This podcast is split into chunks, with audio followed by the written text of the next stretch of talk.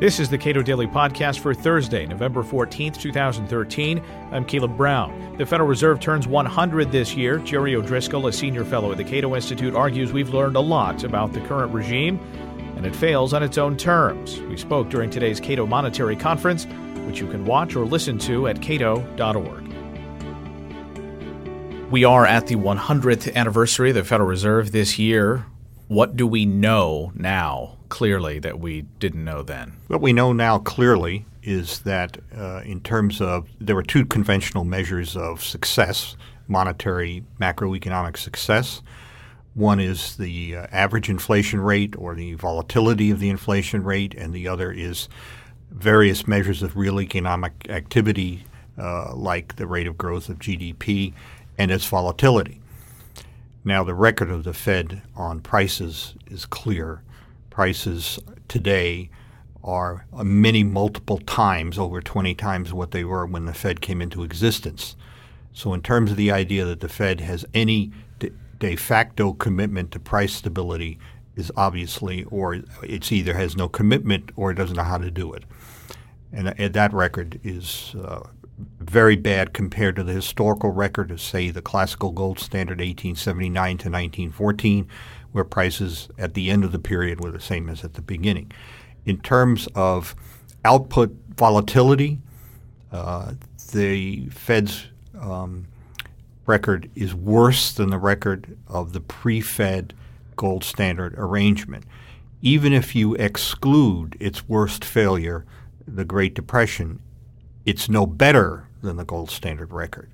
So, in terms of standard measures, the Fed is inferior to what was before it, which is is a strong comparison because no one denies that there were problems with the pre-Fed monetary system in the United States. What do we know now that would make a pre-Fed monetary system something uh, that is closer to that than what we have now? What can, what do we know now that would possibly make that system operate more smoothly? We don't know much more now than we knew then. The problems with the pre Fed monetary system were pretty well understood at the time. And the basic problem was a lack of competition in the banking system. Uh, you, you didn't have uh, branch banking as we know it, and so you didn't have diversified financial institutions except in the very largest money centers. And you also had a crazy, crazy uh, rule about uh, the private issuance of currency. Remember, pre Fed currency was issued by national banks, it was privately issued.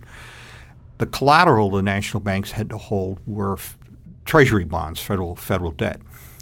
But in the post Civil War period, that debt was being shrunk. They were paying the debt off. Yes, indeed. There was a time when we paid off debt accumulated in wartime. So the amount of collateral available uh, was declining when the economy was growing and the demand for currency was increasing. That was a fundamental defect. There were other problems too, but they were all understood at the time. They could have been corrected. but politics interfered. The Fed is more the Fed is the subject of greater scrutiny now than it really ever has been. Uh, I would say so. And what are the prospects for, uh, if if not uh, returning back to uh, some sort of uh, hard money? What are the prospects for reform over the next five to ten years? Well, the broader question, the prospects for reform, is the very topic of today's Cato Monetary Conference, and we've been talking about it all day. And of course, there's various views on that. My own view is that near term, there's certainly no uh, prospect for radical institutional change for several reasons. The most important is that we now have a large government, uh, much larger than it was uh, at the federal level in the, in the 19th century in the pre-Fed era, and more, most importantly, running chronic fiscal deficits. And and you can't have a country with chronic fiscal deficits and no central bank because the central bank basically is the buyer of last resort.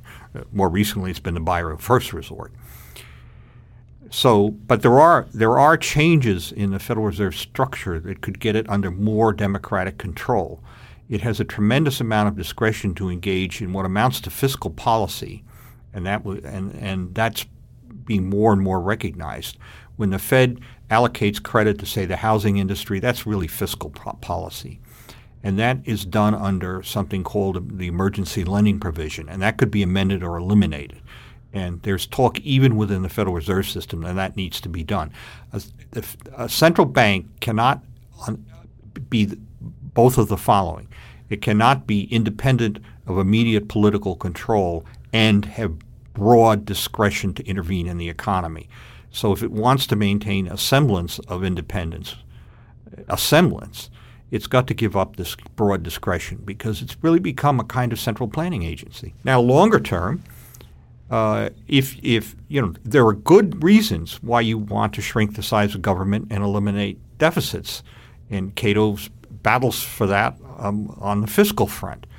If Cato and uh, other people were successful in downsizing the government and uh, getting deficits eliminated, we could have a conversation about whether we could or would or wanted to return to a system with, say, a commodity money and no central bank. That would be then a feasible option that could be examined. But right now, I think the, mo- the monetary reform that's needed and could be implemented is a, a restraint on the Fed's discretion.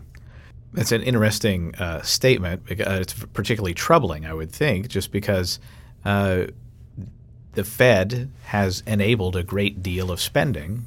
Yes. And controlling that spending seems to be a prerequisite, if I understand you correctly, to reforming the Fed. Well, you've put the question well. And the reason some of us have been trying to persuade the Fed that it needs to cut back on this extremely easy monetary policy and low, low interest rates in particular uh, is that they have become the enabler of an ill-disciplined fiscal authority, ill-disciplined government.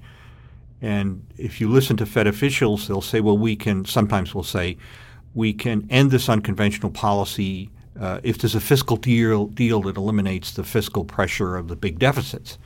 But that's never going to happen as long as they're engaged in a policy that makes it cheap for, for large scale deficits to be run.